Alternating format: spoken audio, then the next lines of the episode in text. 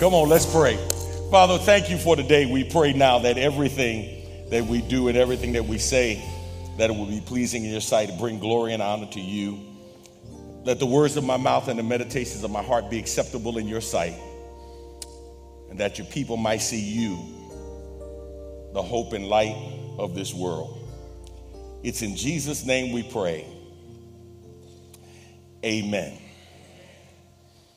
Thousands and thousands of good Christian folk pray every week asking God to bless them with the right lottery numbers. I know none of y'all do. I know none of y'all do. But thousands of Christians all over the country are praying, saying, Lord, give me those right numbers.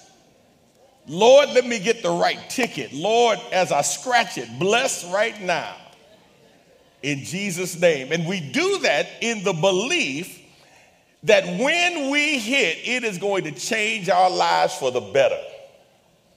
We believe that money is going to solve so many of our problems. But the truth of the matter is, the evidence is contrary to that. You have some people who have won some big jackpots, and when I tell you, they went through it fast. Man, you wouldn't believe how fast they went through it. And they were just like you. They said, Oh, no, when I hit this life, man, listen, let me do, I'm going to bless the church. I'm going to bless the Lord. I'm going to bless my family. And they end up doing all of that blessing and end up broke. It was a guy by the name of Jack Whittaker. Jack Whittaker was a construction worker in West Virginia. Hit at what at that time was the largest jackpot ever $314.9 million. 314.9 million. He hit it in, night in 2002.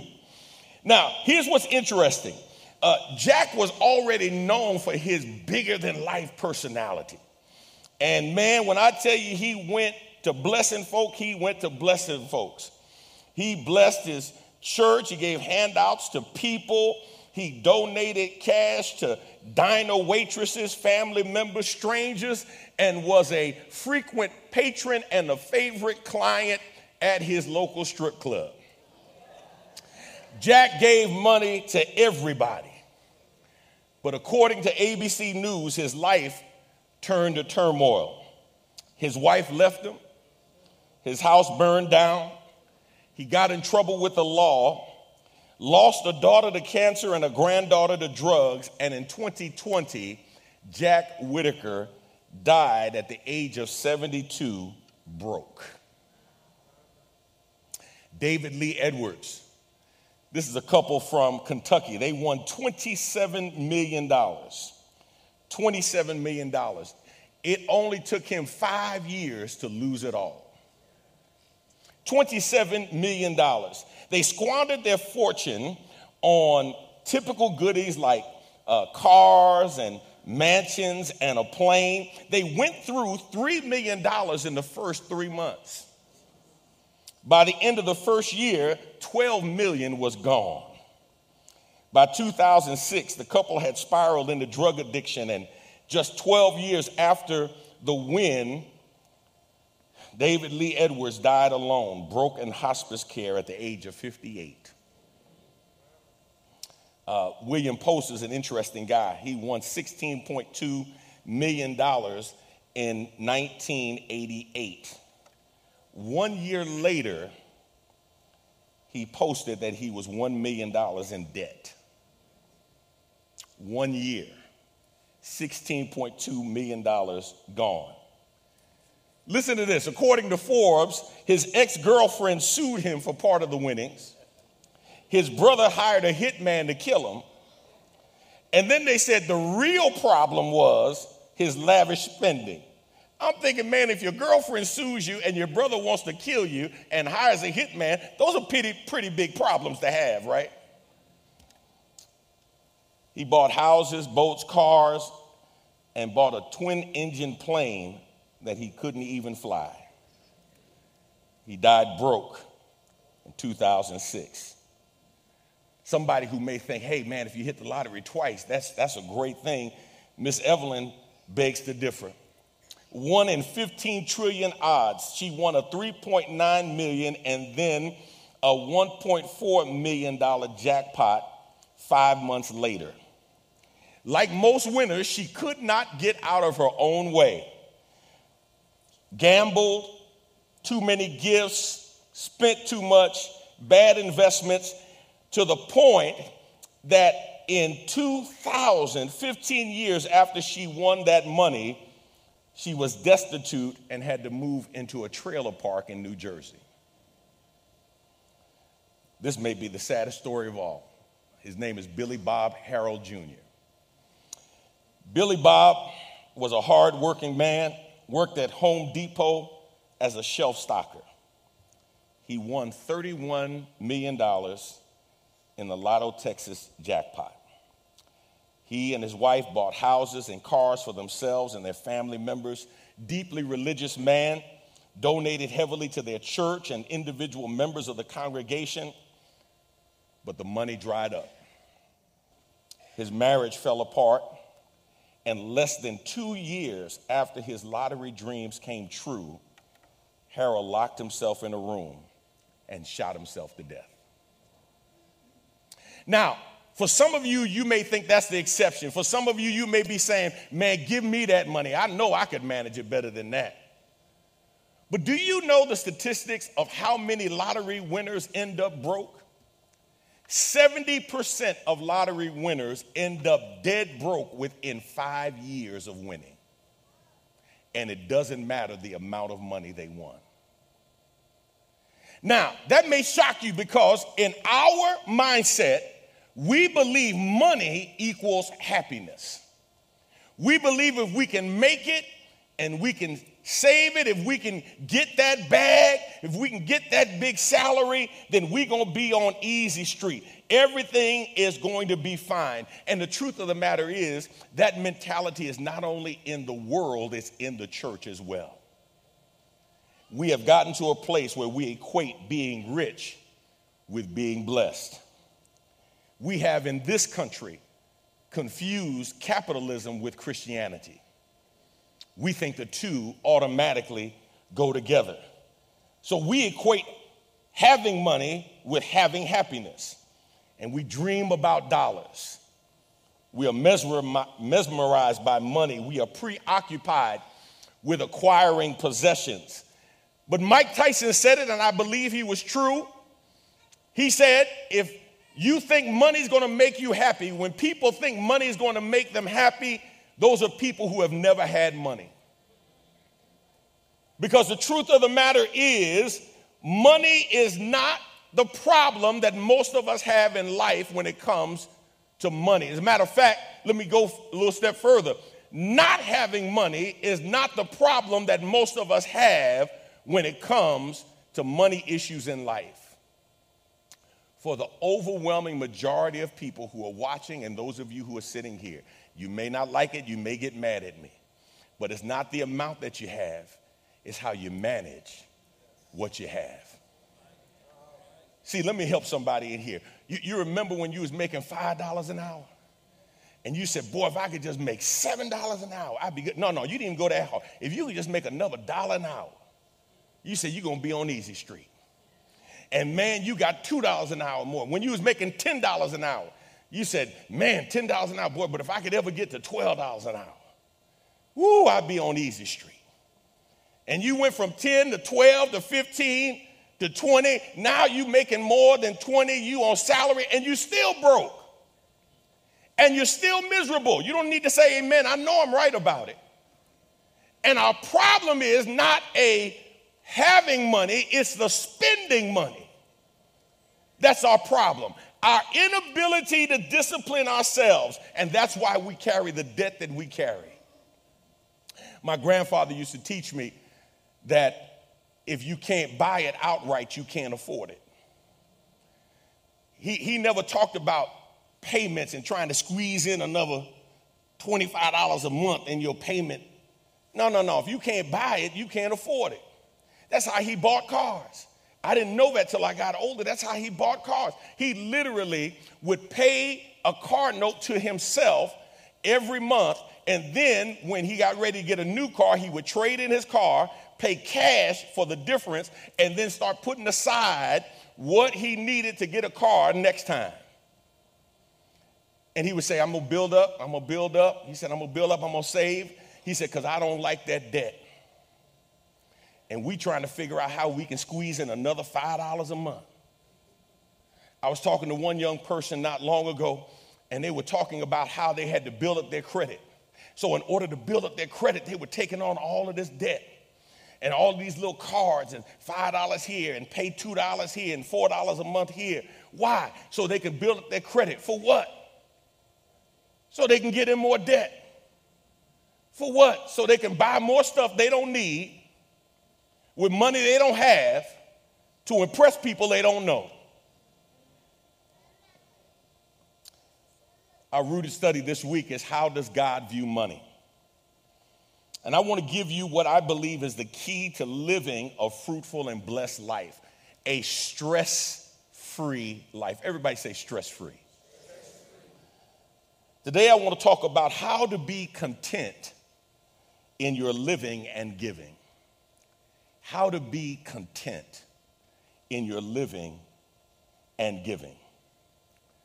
Now, I gave you some blanks to fill in on your outline. If you have your outlines, would you say amen? Need an outline? Raise your hand. For those of you who are watching, you can download the outline using our app. Wherever you get your app, go to your app and look for the Good Hope app, and you will find it there.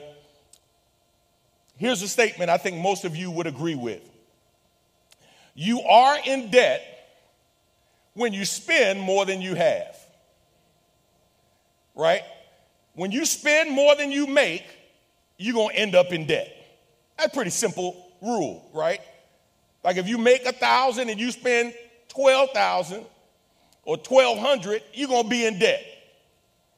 Like, how did these people go through more than a million dollars a month? Now, for you and for me, that sounds like a lot of money. But it's not hard to go through that kind of money when you have no plan, you have no discipline, you have no budget. When you don't have the ability to say no to yourself, and you're just waiting for an opportunity to get something else that you don't need to impress sometimes people you don't even like and you don't even know. God says you got to learn how to be content. You, you know what I've come to realize? Many of us can't give to the kingdom work like God calls us to give to it because we live in a perpetual state of discontentment. Debt has become our ruler, debt has become our landlord.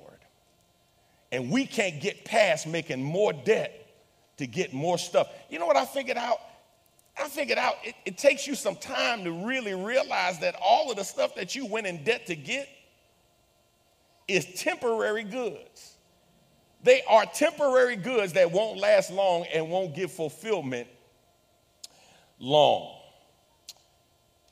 Three things I want you to see today as we look at Philippians chapter 4. Now, just to give you a background, Paul is in prison facing the false charges of insurrection against the government. He's facing the death penalty if he is convicted. Uh, the Philippians heard about his plight they had heard how Paul was standing fast and continuing to preach the gospel. And the church was stirred to do two things. One, they took up a love offering to support Paul, and they sent a man, Epaphroditus, to go and minister to him. Um, what's interesting is we're going to look at one of the most familiar passages in the book of Philippians, a passage that we love to quote.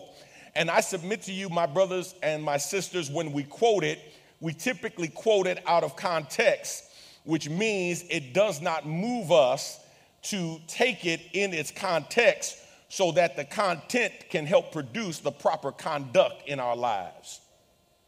Here's the first thing I want you to see. Number one, you must realize becoming content is something you must learn, not something you are born with. Becoming content in life is something you must learn, not something you are born with. Philippians chapter 4, verse 10 I rejoiced in the Lord greatly that now at length you have revived your concern for me. You were indeed concerned for me, but you had no opportunity. Not that I am speaking of being in need, for I have learned in whatever situation I am to be content. I want you to circle the word learned and circle the word content. Now, the church at Philippi had supported Paul in his ministry and mission endeavors in the past, but for whatever reason, they had stopped supporting him. And so here they are now hearing about his imprisonment, hearing about his possible conviction, and hearing about him possibly losing his life for the sake of the gospel. Paul now writes to them saying, I rejoice because you have revived your concern for me. You have sent an offering, you have sent Epaphroditus because now you are concerned about me. He says, But I say this not because I'm lacking or I am in need, because I've learned in whatever state I'm in to be content. Uh, the word learn there literally means to understand. It comes from the same family of words where the word disciple comes from. So it's not just the getting of information, but it is the receiving of information that produces a life transformation, a change in who I am. Many times in church in particular, we make the mistake of equating conviction with a change in conduct. So we hear something that convicts us and we're like, wow, Pastor Show was on it. Woo, the Lord sure used him today. And then we keep on living the same raggedy way we've been living, right? But we're convicted on Sunday, but we're not converted on Monday. Paul says, No, I have learned. I have learned. Somebody may ask the question, How did he learn? He learned not just through the Word of God and the Spirit of God, but he learned through his own life experiences. One of the things that I encourage people to do is stop long enough to learn from your past so you don't make the same mistakes in your present and your future. Right? You want to learn. I'm not saying I don't make mistakes. I just work really, really hard not to be the same dumb person I was in the past. Right? So if you say, hey, man, Pastor, I heard you did this. Yeah, I probably did. But now, hopefully, I ain't do it two or three times, right? because I want to learn from my mistakes. Paul, Paul said, I have learned in whatever state I am in to be content. It does not happen automatically. You have to learn contentment. The word content there means a level of sufficiency, adequacy, uh, needing no assistance or not needing anymore basically, I'm good. I'm good. And contentment is not a gift that God gives. Contentment is a character trait that has to be learned and developed through life experiences. And when somebody says to the Lord, I am content, that is the language of a good student. You have to learn to be content and then live out of that contentment. Now, somebody said, well, wait a minute. What's the relationship between contentment and money? And contentment and stuff? I glad, I'm glad you asked. Contentment is based on the presence of what you need, not the absence of what you want. Contentment is based on the presence of what you need, not the absence of what you want. See, when getting goods and stuff guides how you live, it's impossible for you to find contentment in life. You just can't find it. Uh, we were talking in our small group, and we were talking about greed. And one of the lessons that we learned when we talked about greed was the fact that greed is an insatiable desire that can never be satisfied. When you want what you don't have, you will be driven by that greed and it can never be satisfied because there's always more that you don't have. And marketers know that. They're going to put out the newest style, the latest style. Why? Because they're going to keep you coming back for more.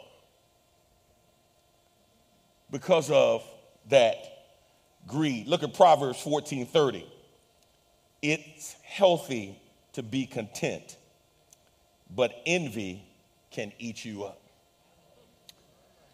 Envy distinguished from jealousy, and that jealousy really speaks to what we have and holding on to what we have. Envy is really a synonym of coveting is when I look at what you have and I want what you have. Envy goes a little bit further and says, not only do I want what you have, but I feel like it's my right to have what you have. So I'm going to do whatever I can and whatever it takes to get what you have because it's my right to have it.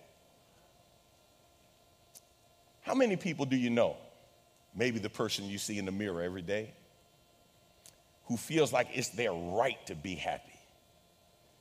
Do you know that's the world that has taught us that? When I say the world has taught us that, the world has taught us that, you know, we're going to be healthy, wealthy, and wise, right? We, we have this meism in preaching now, this pep rally preaching and it's and it's all narcissistic it's all egocentric it's all about me and the world revolves around me and god is my cos- cosmic concierge and he's just waiting to bless me and make sure i'm good and make sure i'm taken care of and i'm waiting for god to bless me without any requirements on what i am supposed to give to god. Proverbs 30 verses 7 through 9 Let's read it together. Two things I ask of you deny them not to me before I die. Remove far from me falsehood and lying. Give me neither poverty nor riches. Feed me with the food that is needful for me, lest I be full and deny you and say, Who is the Lord? Or lest I be poor and steal and profane the name of my God. Solomon says, Don't give me too much and don't give me too little. Give me too much, I'm going to forget all about you, Lord. I'll be so busy playing with my toys that I won't even stop to thank you for the blessing me, for blessing me with what I have. And if you give me too little, I'll profane you the other way and start stealing and taking what's not mine and justifying my sin in the name of my own personal hunger and my own desires. Here's the second thing. Number two, you need to realize you can achieve a state of contentment despite the circumstances you find yourself in. You can achieve a state of contentment despite the circumstances you find yourself in. Verse 12, Philippians chapter 4. I know how to live on almost nothing or with everything. I have learned the secret of living in every situation, whether it is with a full stomach or empty, with plenty or little. Paul says, I know how to do it. Look at A. Contentment is possible whether you have something or nothing. Matter of fact, let's be honest. Some of y'all who are not ashamed, you can say amen. For many of you, you had a greater level of contentment when you had less than when you have more. Say what you will or may, but you were happier, you had more peace with potted meat and Vienna sausage than you have with steak and lobster. You don't have to say, man, I know I'm right about it. You had a greater level of contentment, a greater level of peace. You wasn't worrying about who was trying to take your stuff, and you wasn't worried about how to get more stuff. You just had contentment. And see, the mistake that we've made, we think coveting is the path to contentment. If we just get more stuff, surround ourselves with more toys, bigger house, even though we have an empty heart, we think that somehow that's going to make us content. Here's the second thing Number two, or B, I should say, contentment is possible regardless of the situation you find yourself in. It's not just whether you have something or nothing. Paul says, whatever situation you find yourself in, you can be content. Why? Because contentment is a state of mind. Contentment is not based on your acquisitions, contentment is rooted in your attitude. And for somebody, you can't enjoy what God has blessed you with because you're so worried about getting more and getting more. And then here's what we do we say, if I just get, and if I just get, and then after you get that, you don't stop. You say, well, if I just get a little bit, and if I just get a little bit more. I was talking to a brother not long ago, and he was talking about how he needed to be a, a, a millionaire, right? And he's telling me about all the stuff he has. And I said, You do know you're already a millionaire, right? And he said, Why you say that? I said, Man, you, you own 20 houses, right? You own 20 houses of varying value, but you, you own 20 houses. You building your own house. You got a Rolls Royce, you got a you got a you got a, you already a millionaire. And you know what he said? Well, I don't feel like one. So I, I got to make some more until I feel like it. So he's not even dealing with the facts, he's looking at feelings. When is enough enough? When you feel like it's enough? But the truth of the matter is, if you have a poverty mentality, it will never feel like enough. And you'll always feel like you need more. Paul says, I've learned the secret to facing every situation, and I've learned how to live when I need it, and I learned how to live when I didn't. I remember the old folks used to say, You're crying hungry with a loaf of bread under your arm, right? Complaining when you have been blessed with so much. Look at Ecclesiastes 5, verse 10. If you love money, you will never be satisfied. If you long to be rich, you will never get all you want. It is useless. If you love money, you will never be satisfied because there's more money out there that you don't have. And if you long to be rich, you will never get all that you want. Look at 1 Timothy chapter 6. Yet true godliness with contentment is itself great wealth. Verse 7 After all, we brought nothing with us when we came into the world, and we can't take anything with us when we leave it. So if we have enough food and clothing, let us be content. Listen to what he says. Contentment is itself great worth and great wealth. And he says, listen, when you were born, you came in the world with what? Nothing. When you die, you leave the world with what? Nothing. And the only thing that matters between birth and death is having enough food and clothing. And at the end of the day, that's all you need. All that other stuff, all of the other experiences, all of that other stuff is icing, it's gravy. And I don't know about you, but I've learned sometimes you can have too much icing on the cake.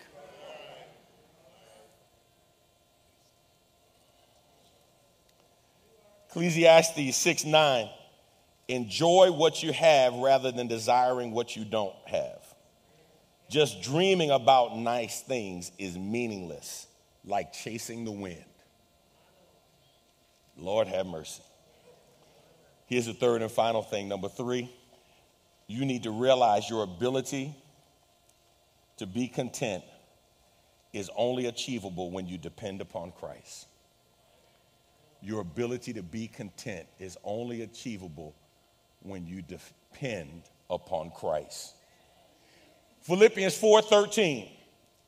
For I can do the King James says all things through Christ who strengthens me.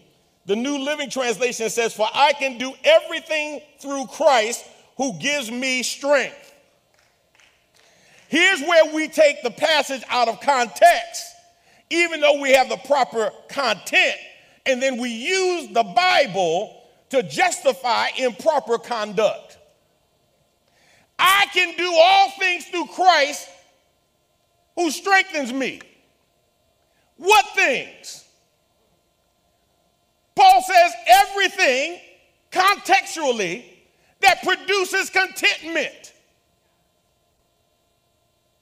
Because, see, here's what somebody's saying I don't know if I can be content. You, you understand the capitalistic world that I live in. You don't know uh, the vocation that I have, Pastor. It's a dog eat dog world out there. It's more money, more money, more money. I'm, I'm trying to be a child of God, but it's hard out here for a Christian.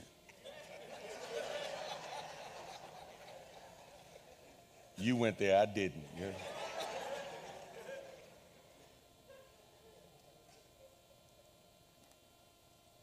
Paul says, if you're struggling with contentment in whatever state that you're in, if you're struggling with wanting more and wanting more, instead of actually trusting God with what you've already been blessed with, if you're struggling with finding a place of peace in your life and not equating money with meaning and, and having goods with having happiness, if, if, if you're really serious about it, he says, Let me tell you how I got there.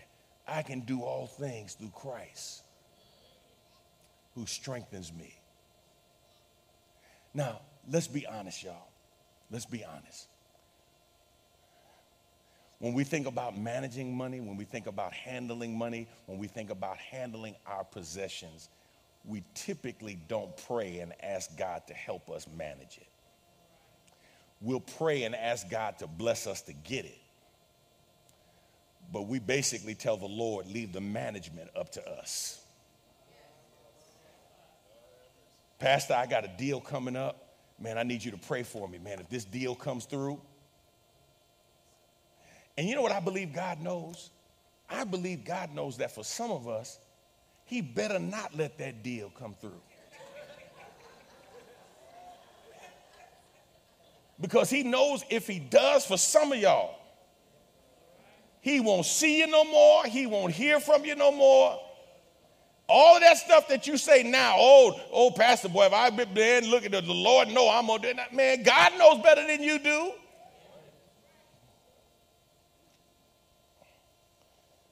Paul says, look at verse 10 in Philippians 4. I rejoiced in the Lord greatly that now at length you have revived your concern for me. You were indeed concerned for me, but you had no opportunity. I'm speaking of being in need. No, for I have learned in whatever situation I am to be content.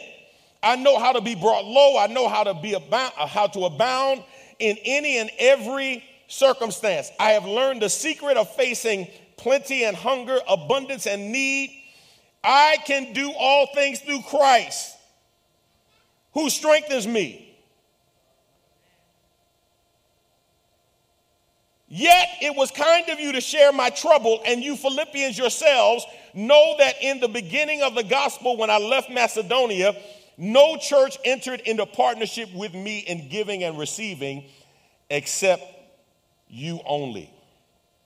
Even in Thessalonica, you sent me help for my needs once and again. Not that I seek the gift, but I seek the fruit that increases to your credit. So basically, here's what Paul is saying I can do everything that I need to do to obediently follow Jesus because of the strength that I receive from Jesus Christ. He says, I can do everything that God wants me to do, including checking the desires of my flesh.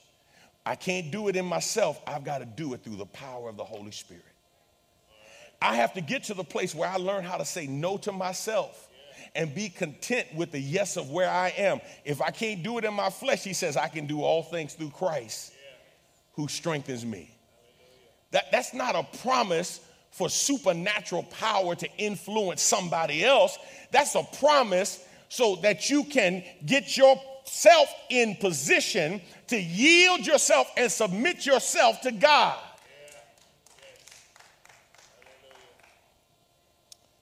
Look at A. You can only become content when you depend upon Christ to strengthen you. Paul says, I can do. I can do. But it's through Christ who strengthens me. It's a partnership with God. I can do, I must do, but I can't do unless I do it through Christ who strengthens me. When Jesus says, without me, you can do nothing, it doesn't mean you should do nothing. It just means you can't do anything without Him. So, whatever you do, you must do it through Him. That partnership is the key to finding contentment despite your circumstances. That's why in Second Corinthians chapter 12, when Paul says uh, to the Lord, Lord, I prayed three times, asked you to remove this thorn, you remember what God says back to Paul. Paul says, Listen, Paul, this is my final answer. Don't ask me no more. My answer has not changed. You know, when children ask you something and you say, nah, no, no, I said no, I said no. See, they already know if they ask you enough times that you eventually gonna say yes. That's those of you who will eventually say yes. So they know if they ask you 17 and a half times, you're gonna eventually say yes. So they just biding their time. I'm number 14, number 15. I said no. That's 15, 16. I said no. Number 17. All right, go on and get out of here. Just go ahead on and do it. That's right. Because they know if they just keep asking. God says to Paul, Paul, don't ask me no more.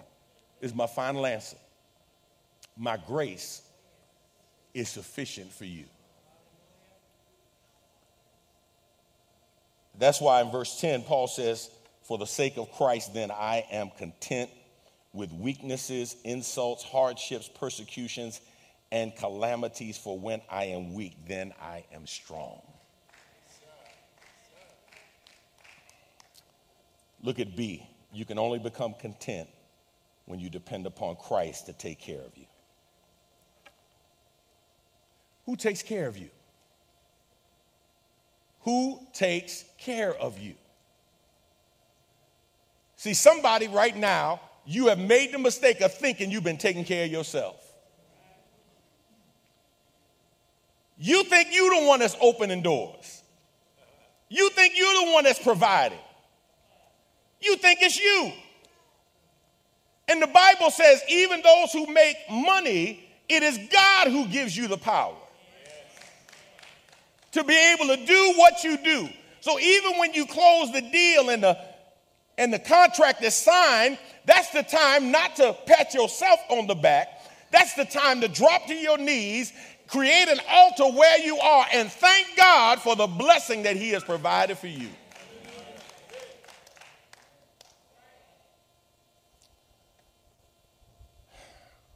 we are challenged to trust in God. Hebrews 13, beginning at verse 5. Let's read it together. Keep your life free from love of money and be content with what you have. For he has said, I will never leave you nor forsake you. So we can confidently say, The Lord is my helper. I will not fear. What can man do to me. My hope and my prayer for those of you who are watching and for those of you who are present is that you don't spend your entire life climbing the ladder of success, getting to the top, only to find out it's been leaning against the wrong building the whole time. My prayer for you is that you don't get to the end of your life and find out all that you have accumulated and acquired has brought you no contentment in life. My prayer is, is that you would learn how to find contentment where you are. Now, I know what some of you are thinking, but Pastor, I got this drive, I got this desire. Are you saying I shouldn't be going after, I shouldn't be trying to? No, that's not what I said. I said you have to find contentment, though, wherever you are.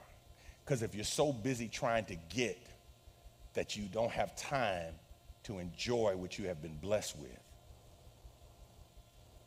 then I submit to you, you're not in the place that God wants you to be. Let's pray. God, thank you for this day. I pray, God, that we would all be able to say, like the psalmist, the Lord, you are my strength and shield. You are the one we put our trust in.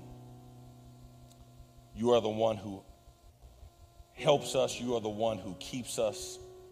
You are the one who provides for us. And God, I pray that we would be delivered from and not fall into the traps of the enemy. Pray, God, that we would be wise enough to recognize that the debt game is really not a game that we want to play. Because the debt game makes us a slave to those we borrow from and causes us to focus on the things of this world and not the one who is the center of our life. Help us, God, to discipline ourselves, to be able to say no to ourselves. Say no to ourselves both in terms of what we get and also in terms of when we get it. And I pray, God, in particular for our young adults, our teens, our children who have grown up in a way where they have had the flat screens and have the phones and have the computers and have access to so much that now they see it as a right and not a luxury. For the person that thinks cable is a necessity, who has never known the joy of rabbit ears. For the person who has grown up thinking that everybody has to have a TV in their room. And they've never known the joy of sitting there and having the television changed on them by an older person. and learning they better keep their mouth shut till they get out of earshot. God, I pray for those who have never been told no, not now, not yet, or just outright no, and because they've never been told no, they can't tell themselves no. So they are driven by their desires and they see wealth as their right. I pray, God, that you would let them know and remind them that we came into this world with nothing and we will leave with nothing. And whatever we gather, we will leave behind for somebody else to do whatever they will with it. We pray now, God that your word has found fertile grounds in our hearts and minds, that we would be not just hearers, help us to be doers of your word. It's in Jesus' name we pray. Amen.